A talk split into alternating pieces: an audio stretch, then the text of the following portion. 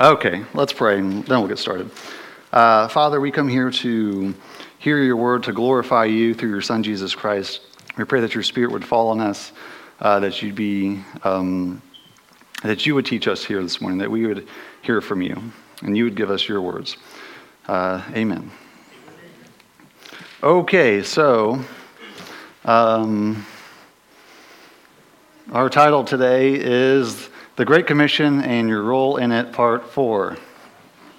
Or, as the uh, bulletins say, uh, just a follow up to Josiah's messages on evangelism. And so I think, this is just my personal opinion, um, I think there's been three uh, kind of mini series that have uh, been preached here at the 9:30. Maybe Sam's was at the 10:30. I don't know. Uh, that have been really good, um, and I think that uh, the Lord's just using in conjunction with those preachings and and what we're doing or what He's doing here in our community. And so uh, I was debating. You know, my fallback is because I do the Wednesdays as of just a homily on the scripture readings uh, every time I'm doing the 9:30 because that's the easiest because I already did it already. Um, but I think Josiah's evangelism series has been really good. Uh, Sam Chin Poon's message on worship was amazing, and also Josiah's messages on prayer.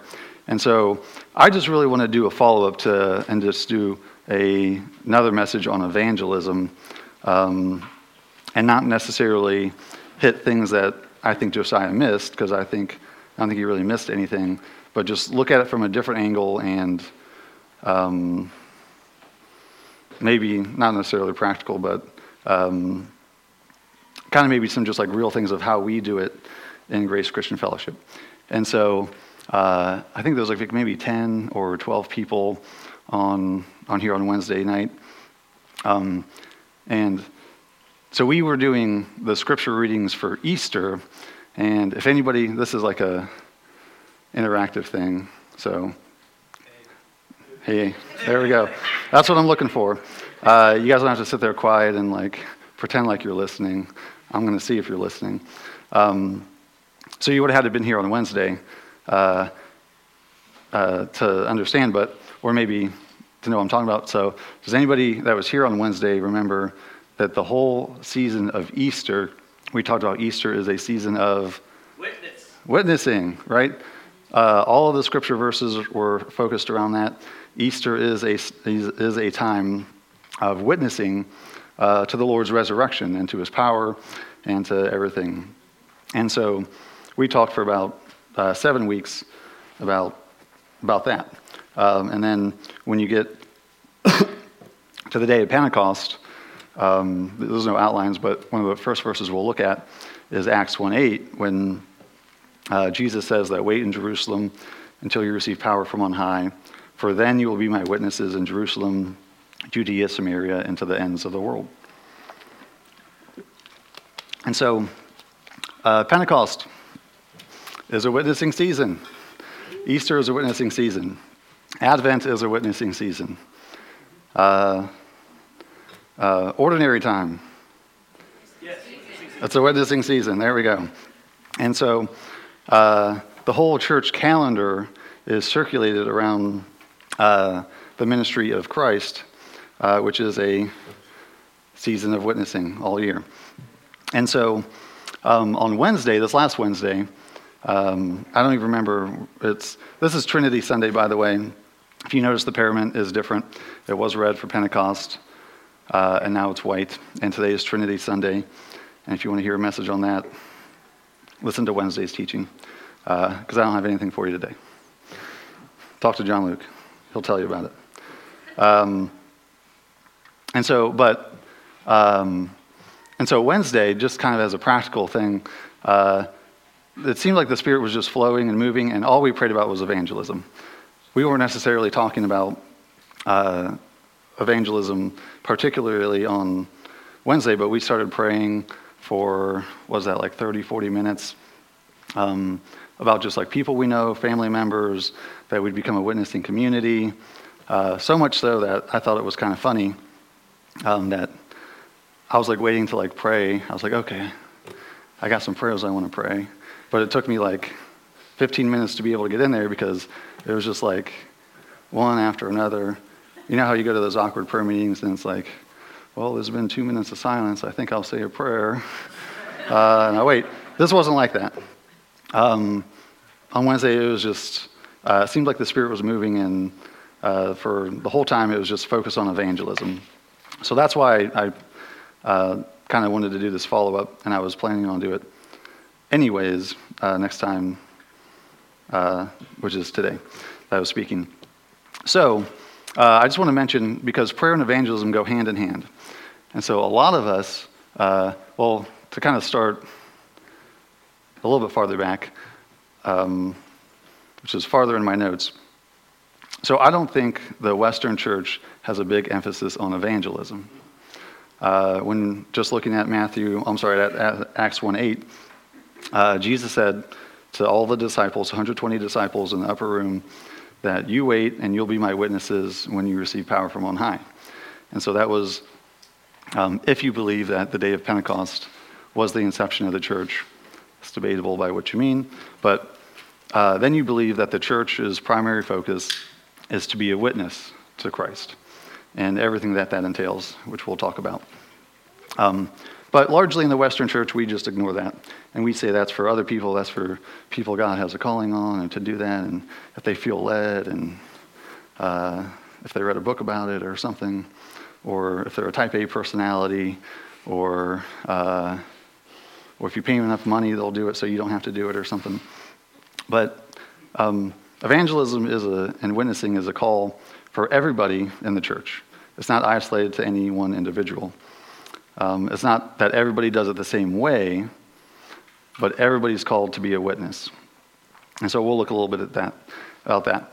But if you're not ready to evangelism, or you're not prepared, or have your mind set to share the gospel, or to talk to somebody about Christ, then you're pretty much wasting your time praying for them. Um, so uh, I'm not drawing this from this specific example from Scripture, but usually when the Lord has you pray for somebody, especially in an evangelistic way, who do you think the Lord's going to use? Somebody else. No, it's going to be you. Uh, Lord, please help my brother to come to Christ. Please bring somebody that has a love for him and, and wants to share the gospel with him. But not me. I know that's me, but don't send me. Don't make me like uh, Isaiah. I've seen the Lord high and lifted up. I'm undone. Send somebody else. Right? That's kind of what we do. Um, so, evangelism is not a major theme in our Western churches, um, but it should be a regular Christian discipline. And so, I brought with me uh, two things uh, what's it called? A visual example, visual aids that we use in kids' class. Um, we don't have this in our library, but this was, I thought this was better than Celebration of Discipline, but it's thicker, but it's easier to read, and it's not as dry. Uh, this is by Donald S. Whitney, Spiritual Disciplines for the Christian Life. And uh, this is just a basic book like our um, Celebration of Discipline or The Disciplined Life that is a, a book about Christian disciplines. And he lists them.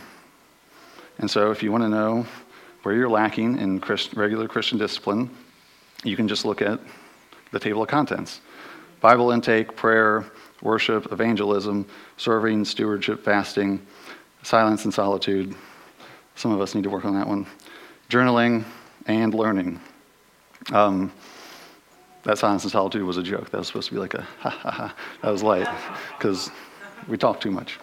Uh, and so, something that's good, especially if, like, um, towards the new year, if you make any goals or plans for the year, I always just look at the table of contents here and be like, okay, what have I neglected in my life, in my regular Christian dis- disciplines?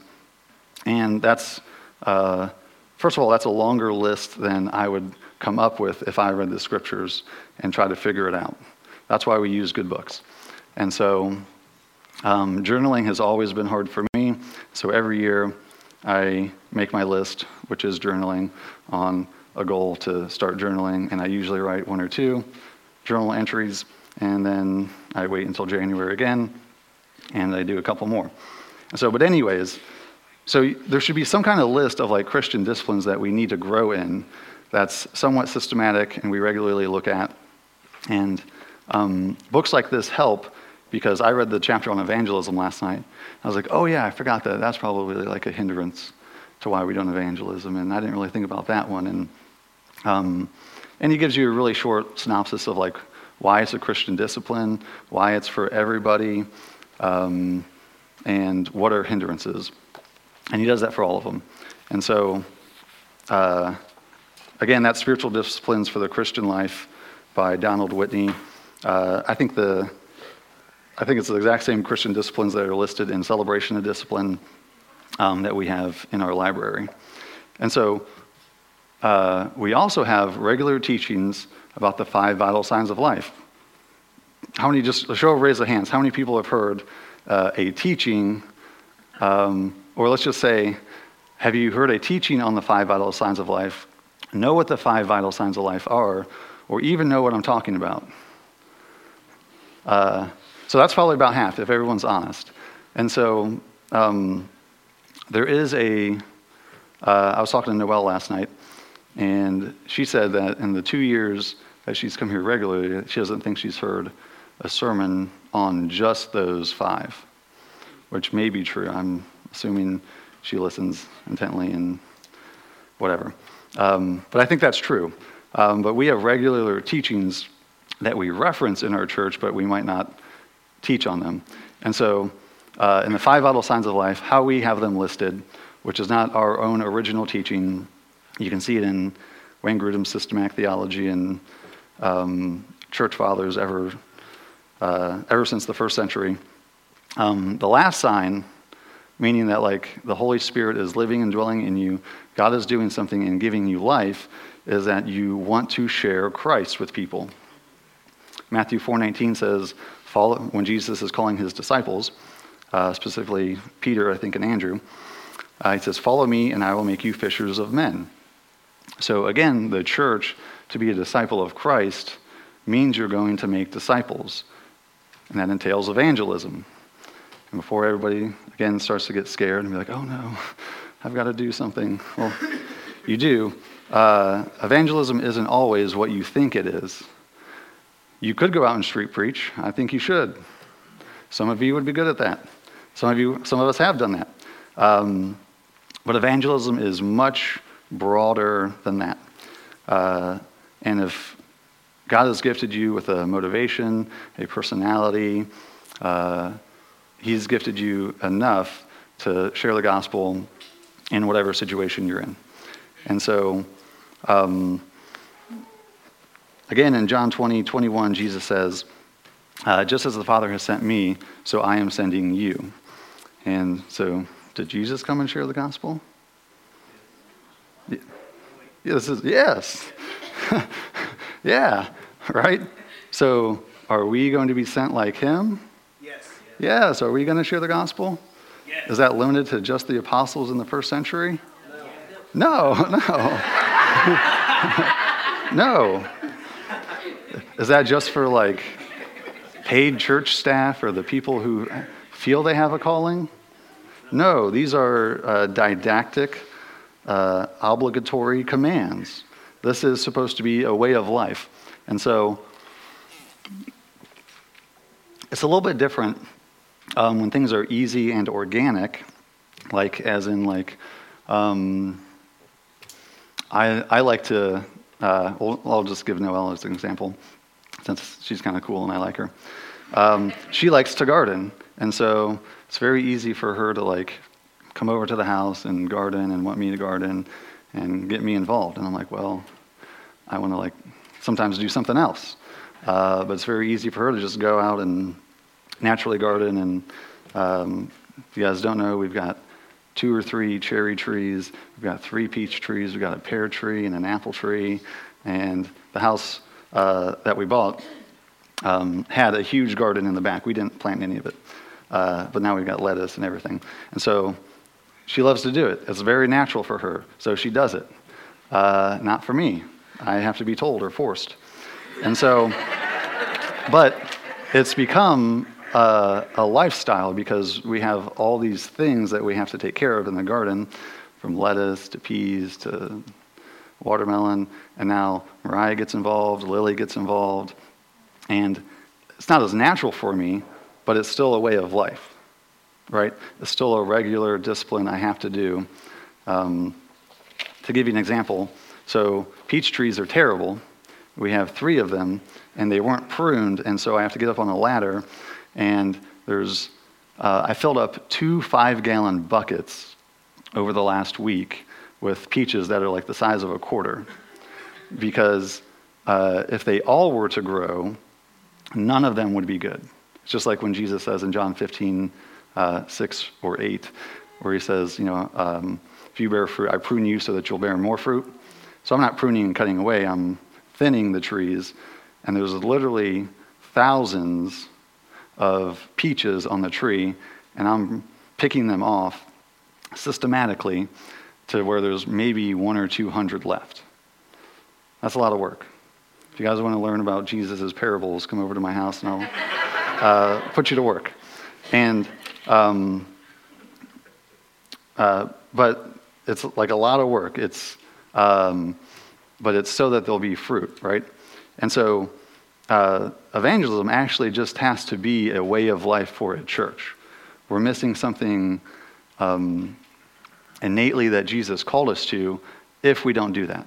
And that doesn't mean we have to have like a class that says, uh, this is less organic, that we have a class that we come here and we say, okay, you sign up on the sheet and you want to evangelize, and so we're going to send you over here to do this. We could do that. I'd love to do that.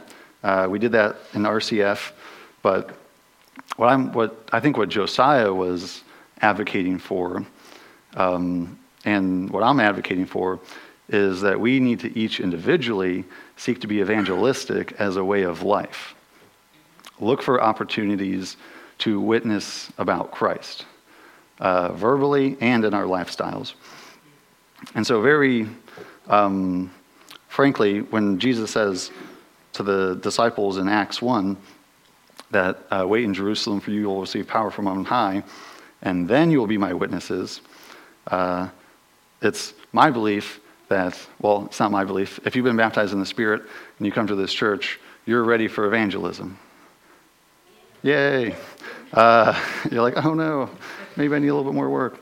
Uh, and it's my opinion that if you're here at the 9:30 and you're mostly on time, then you're mature enough for evangelism. And I think you can do it. Uh, the people, uh, who cares about the other people? We all care about the other people, but you're here. And so um, when we talk about like an organic kind of church way uh, lifestyle of evangelism, um, let's look at 1 Peter 3 15 and 17.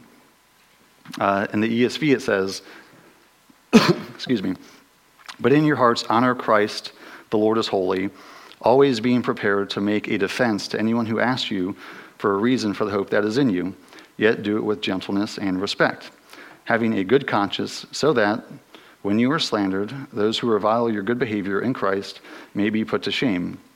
For it is better to suffer for doing good, if that should be God's will, than for doing evil. And so we normally say that there's two types of evangelism proclamation, meaning in that verse, when someone asks you for the reason you have, the hope that you have, that you tell them. Um, Romans 10 says, how can anyone believe unless someone preaches? How can someone preach unless they're sent? Right? Like, no one's ever going to come to Christ unless somebody tells them the gospel, unless somebody preaches, or unless they, uh, you know, sometimes in, in God's divine plan, people just find Bibles or something and they start reading, but then uh, they quickly get connected with another Christian who explains it. And so, um, just like with prayer, and just like with sharing the gospel or talking to people about Christ, uh, God doesn't need it per se. God can do whatever He wants to do, but He has decided that the kingdom of God comes through prayer and through preaching, and that people get converted through us witnessing and telling them about Christ. Um, why? I don't exactly know. Maybe because he likes to show how powerful he is and that he could use people like us, a bunch of degenerates who, quite frankly, don't deserve Christ. Uh, and now he wants to use us as ambassadors. That's a pretty good calling. Uh, so we have to, we have to, in our community, have a lifestyle of proclamation evangelism. We should be witnessing amongst each other regularly. That should be um, uh, speaking of what Christ has done. Uh, you guys remember in um, this one kind of t- ties both of them together. The other type is lifestyle, but I actually want to add friendship evangelism, but that would be part of proclamation, but I want to make it separate. And so, lifestyle evangelism is people see our lifestyle, they see, oh, this person's uh, kids aren't cussing and spitting on them. Uh, my kid cusses and spits on me. So, what are they doing differently? Uh, and then we have a chance, because they noticed our lifestyle, to tell them, proclaim Christ. Um, that's the in 1 Peter 3, uh, where he says, uh, When you are slandered, those who revile your good behavior in Christ may be put to shame. And so we're supposed to walk in integrity. We're supposed to live better lives. Uh, you know, in Matthew 5:16, uh, Christ is teaching, "Let your light shine before you, so that others may see your good works and give glory to your Father who is in heaven." And so we should be doing. I don't think it's wrong if you can have right motives, and you just have to uh, be introspect about it. To do good works, uh, to be seen, right? Not so that you can boast in yourself and make yourself known, but so that you can give glory to God, right? I think it's okay to do something so that someone notices, so that you can have an, an, uh, uh, an opportunity to share Christ, if that's your motive. Um, and just like Paul says in Philippians, where they, they preach Christ out of uh, sincerity of heart or out of pretext, Christ is proclaimed. Go, go proclaim Christ either way. Um, and so, to give a quick example, uh, one of Noel's, this is, I think this is like, an, this is 1 Peter 3 15 through 17, like embodied, like it came to life. It's real, it happens. Uh, has anybody ever come up to you and said, Why do you have a hope? I see you have hope. If the answer is no, then uh, maybe you should examine your life a little bit closely. Uh, again, I like to talk about Noel. We're getting married in 13 days. So, um, what's that? No, yeah. I do have a countdown on my phone. And so she has a student uh, that uh, was asking her, because they chat and, uh, and whatever.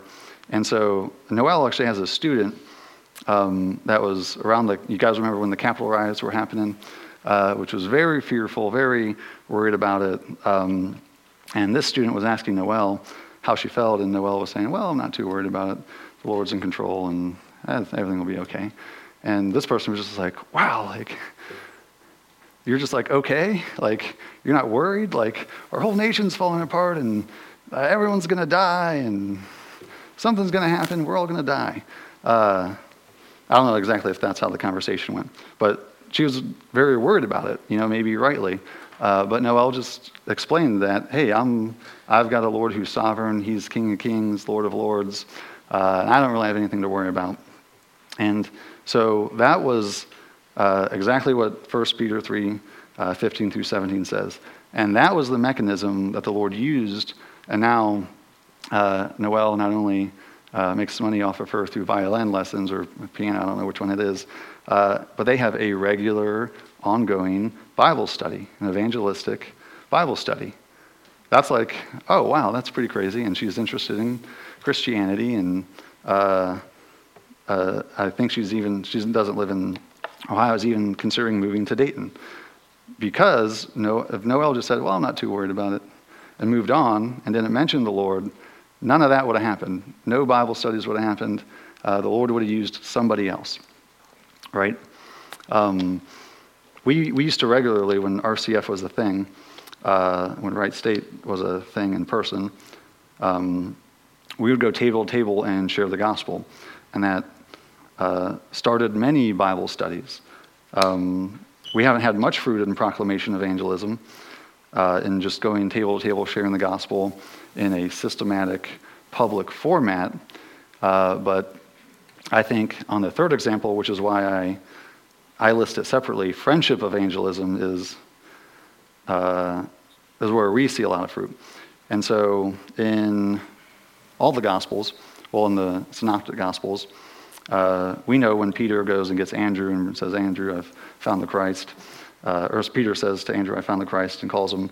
Uh, there's, there's friendship, there's, there's contact evangelism, where there's somebody you know um, who even might be a professing Christian or, or is a genuine Christian, just needs help growing in the certain, uh, and the Lord's placed you in their life, uh, maybe not to come to this church, but to proclaim Christ and help them, right?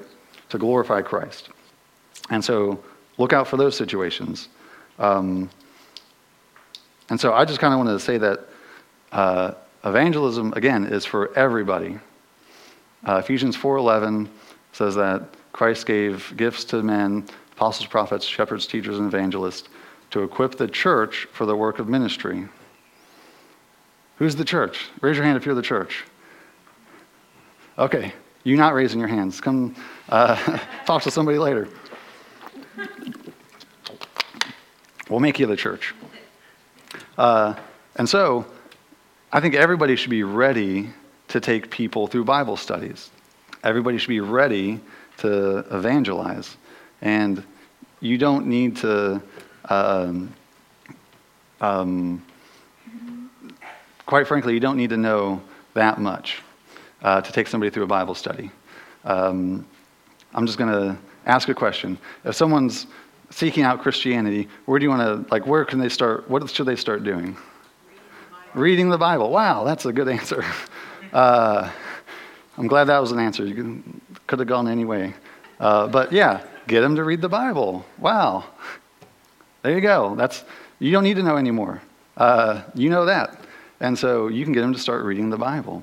You know more about the Bible than they do, probably. Um, and so you can help. You can actually take somebody and walk them through Scripture. Uh, you can talk about uh, what the Lord has done for you, um, and you can begin to do Bible studies. You know what's great about, I do this all the time. You know what's great about taking people through Bible studies? You don't even really need to be prepared. Now, that sounds weird, right? You're like, what are you doing, Stephen?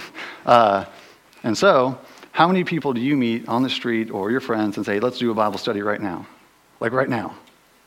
Okay, no, you don't do that. You're like, okay, let's meet on Tuesday at 7 p.m. And that's a few days from now. So you have time to get prepared. So I didn't say you shouldn't be prepared. You should.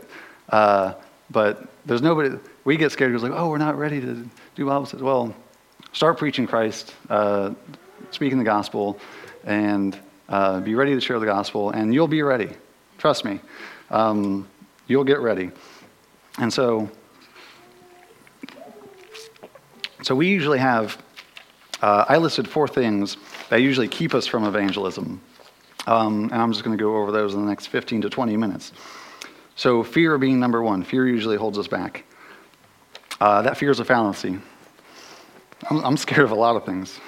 So what? Who cares? Uh, that's a command, right? Um, you know, I, I, do this with Lily all the time. She says, I can't do it. I'm like, well, not with that attitude. Uh, you can't, right? And so um, a lot of times fear holds us back, and there's a fear of different things, but uh, it's a command. It's supposed to be a way of life. We should all be evangelistic. We should all be sharing the gospel. We should all be speaking to one another and to others about Christ and welcoming them in to the kingdom. And um, as Matthew, I think it's 11, 12, or, or 12, 13. I can't remember. I know it's numbers back to back say that the, the uh, kingdom of God comes violently, and those are violently urged into it. So, violently urge people into the, into the kingdom. Uh, don't let fear hold you back. Uh, your uh, fear is what I, in my mind, my way of thinking, I say fear is not real, uh, or what you're scared of is usually not real. Um, whether it's like, oh, I can't go up and talk to people, I don't know how to talk to people. Uh, that might be true. Uh, you can get better at that. But usually, like, since I use my kids as an example, like, uh, we started to watch, we read through the children's version of Pilgrim's Progress over the last like three months uh, uh, at home. And so then I realized uh, we just got done a couple days ago, and so we started to watch the theatrical version that the Gettys put together or something. And there's all these like flying demons, and okay, that scares a six-year-old. Uh, so Lily was in bed crying last night because she was scared, and I'm like, okay, well, and she was scared of flying demons and uh, that she saw on the screen. And I was like, well, do you see them now? She's like, no. I go, okay, are they here? She's looking, no. Okay. Then, like, is the Lord in control? Yeah. Okay. Then there's nothing to be scared of. It's not real. As in, not that there's not really demons, but there's no reason for you to be scared, right? Uh, and that's usually the kind of fear that holds us back is it's not really real. We're scared of something that doesn't really matter or is that we're putting in a higher priority than the Lord's commands and whatnot. And we allow fear to hold us back. But uh, you'll always be held back with that attitude, so just do it. Um, so we usually feel uh, like we've tried to evangelize. There's some that have tried to evangelize and feel like they failed. And I say feel like they failed uh, because that's just a feeling. Um, what's successful evangelism? Telling them. Thank you, Josiah, the guy that did three sermons on evangelism. Uh, if you tell them, it was successful. Uh, if you think you need to go out there, share the gospel, or tell your friends, uh, or invite them to church or something, and they don't respond how you think they need to respond, or they don't say a sinner's prayer right there on the spot, then you failed. Uh, well, you just have a wrong way of thinking. That's not how the gospel is presented. Uh, Paul failed in evangelism in his missionary journeys more than he succeeded by that mindset. Um, I would say by Paul's uh, matrix and method of thinking, if you go somewhere and they don't hit you or throw stones at you, you failed. Uh, so take that into consideration. Um, so it doesn't matter if you feel like you failed or not. That's not like um, like if I tell my kids to clean their room and they're like, well, I, I don't think I'll be able to do good enough. I'm like, oh, okay, then don't clean your room. You're right. Uh, no, we don't do that. It's a, it's a command, it's an obligation, it's something we get to uh, participate in. And so success is that Christ was named, that he's glorified, that we chose. Part of, I think, why the Lord calls us to evangelize, and we have so many humanistic fears, is because uh, I, knowing in God's uh, omniscience that this person is not going to receive the gospel, he's not doing it for them per se, he's doing it for us. Because I've got a problem with fear, I've got a problem with placing other people's opinions above, above the Lord's, and I need that uh, just to become more mature. Uh, I was going to read a Barna quote, who uh, is a Christian statistician, researcher, uh, but I'm going to skip it for now, but it's in the book that I mentioned earlier. So read it when you get to the evangelism part. So, a third thing that comes up, and um, all these are fallacies, uh, is that we feel unprepared. We kind of hit on that earlier.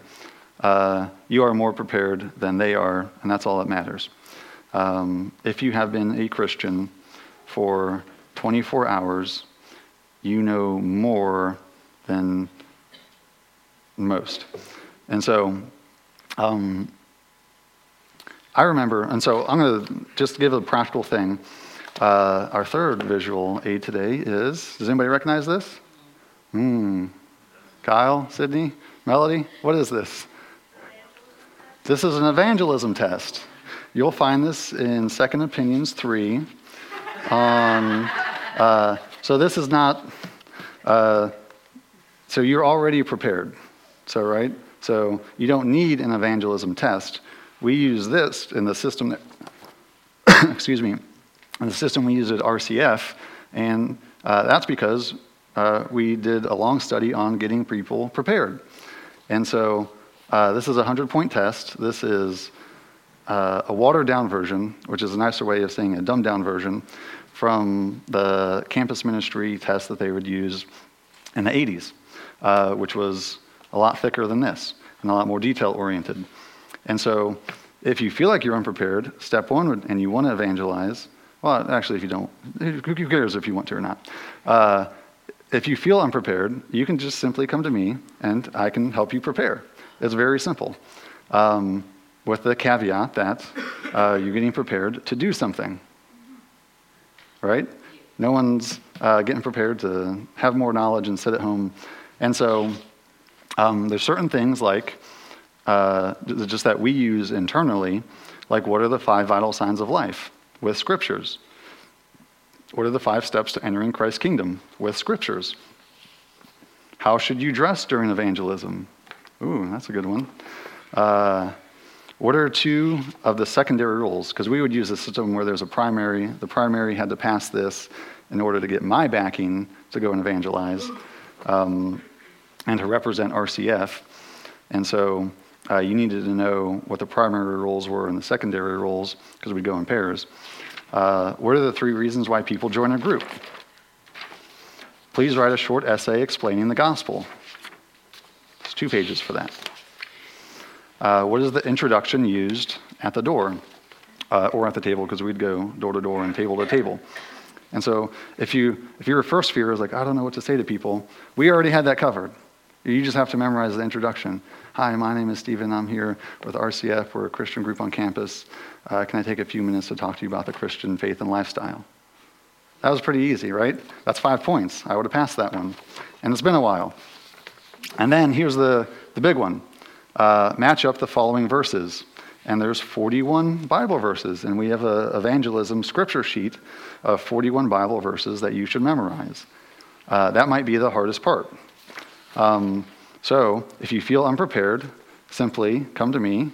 Uh, we can go get dinner, or you can come over, and we can talk about it, and you can be prepared. Right? Simple. There's a solution. Um, and then uh, number four, uh, the biggest deception is we feel like we don't have enough time. Um, that's what we tell ourselves when we don't want to do it uh, or we're letting other things hold us back. So, well, I'm really focusing on, on my crocheting this week or whatever people do, um, or my gardening or whatever. Uh, we always make excuses of why we can't um, share the gospel or read our scripture or do any of the regular Christian disciplines. And so uh, Jesus had a parable about that uh, the parable of the wedding feast. All these people are invited to the wedding feast. I gotta, you know, they get this huge invite. Hey, welcome, come in. Uh, I can't. Uh, my, my, my daughter just got married. Can't do it. Uh, I got these new goats. Can't do it. Uh, or whatever they, I got, they got to tend to the sheep or something. And so all these people had excuses of like, well, I'm busy, I can't do it. I can't come to the wedding feast because I don't have enough time. And so um, imagine, uh, you know, uh, 2 Corinthians 5.10 says that uh, everyone must sit at the judgment seat of Christ uh, to be uh, given to them what was done in the body, whether good or bad. And so uh, think about Christ ask, like sitting at the judgment seat of Christ, and he's like, so see here, you didn't evangelize once in your life. And that was like the major call of the church. That's, and you're like, well, sorry, Jesus, I just didn't have time. I was busy. Right? I don't think that's going to fly. Uh, so that's, these, these aren't like real excuses, what I'm trying to say, is we, we can overcome them. It's a call of the church. We're all supposed to be utilized. Um, and, and that should be uh, we don't have any like systematic program for evangelism.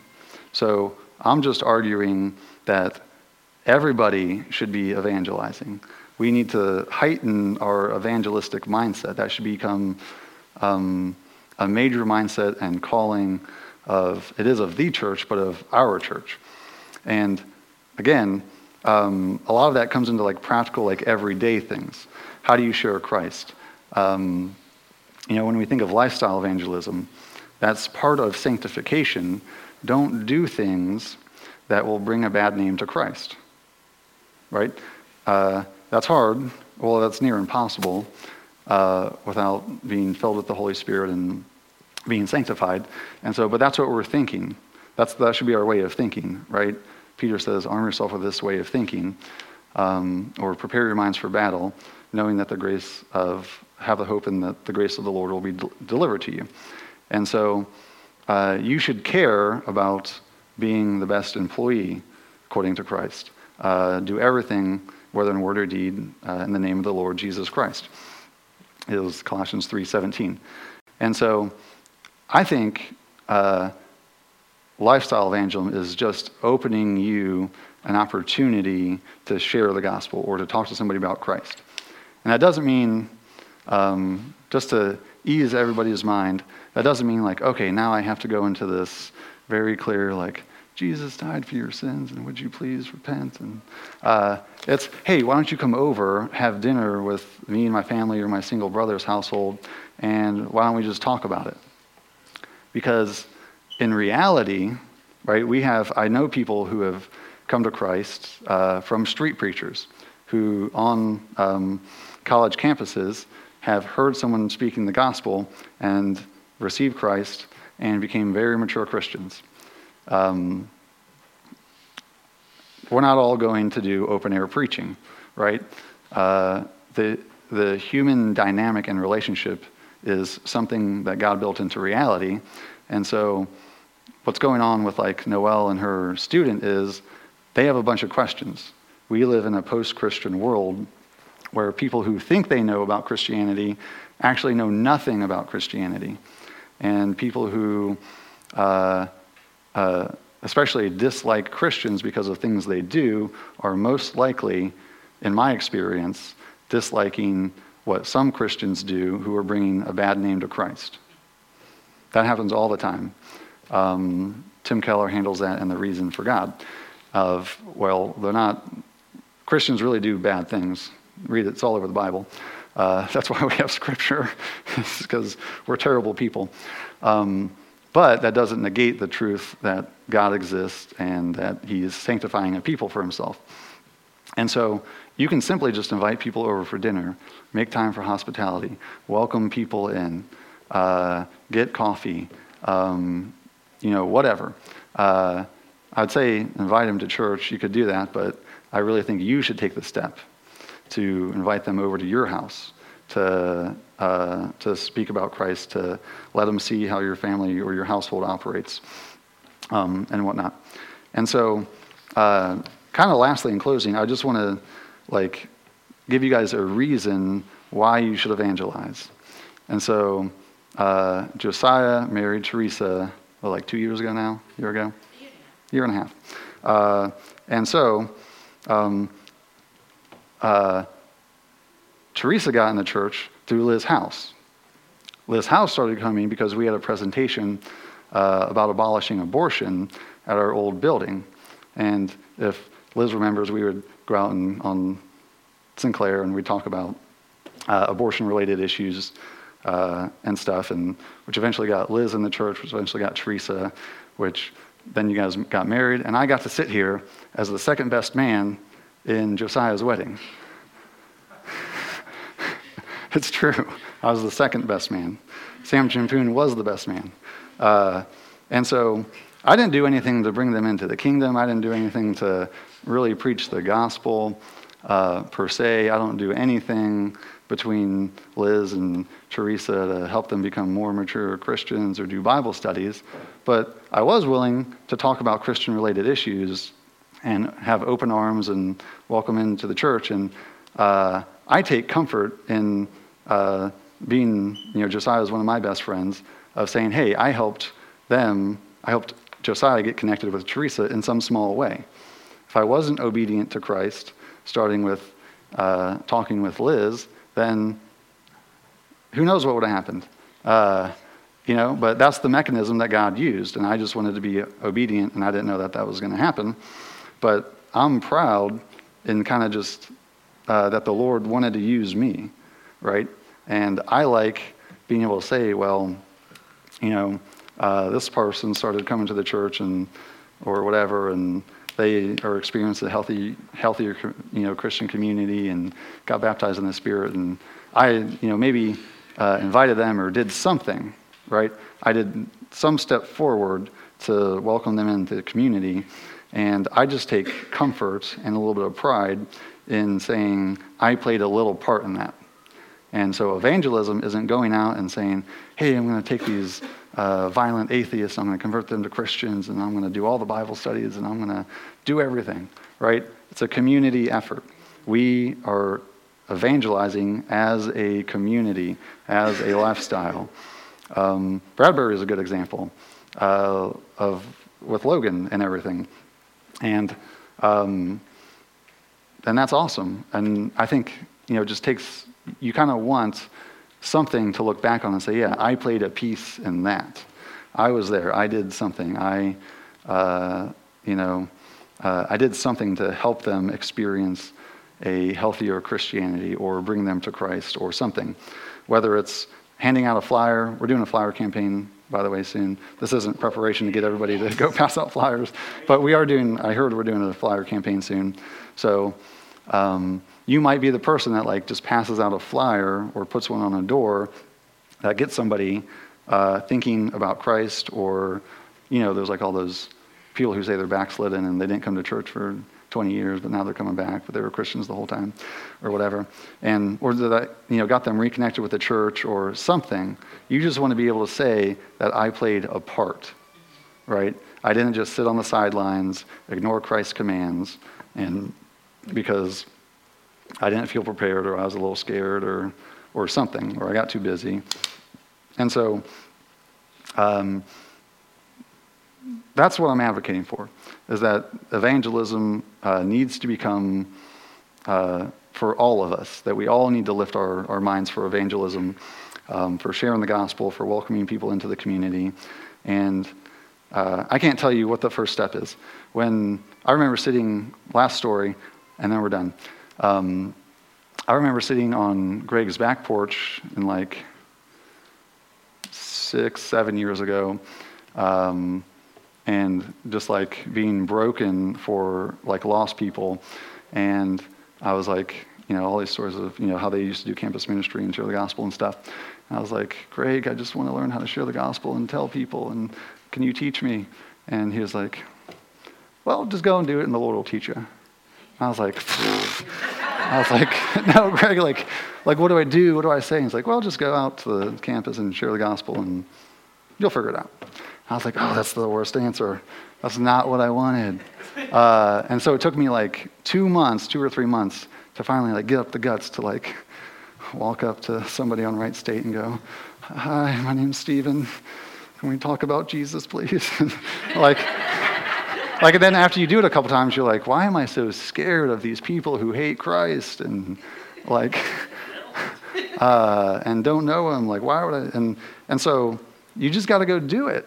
You just do it. The Lord will teach you. Uh, if you don't think that, then go back to uh, Jeremiah 31 that says, You will not need a teacher, for the Lord will be your teacher. Uh, everyone will know the Lord. And so you know the Lord enough. Uh, you, we, you can invite yourself over to my house. We can have coffee and dinner and we can talk about practical things. But you really just got to go and do it. You really just got to talk to people. You have to look for opportunities, pray for opportunities, pray for the lost, uh, and the Lord will open doors and He will give you what to say and He will teach you in the moment. And that's just what you have to do. Amen. Let's pray.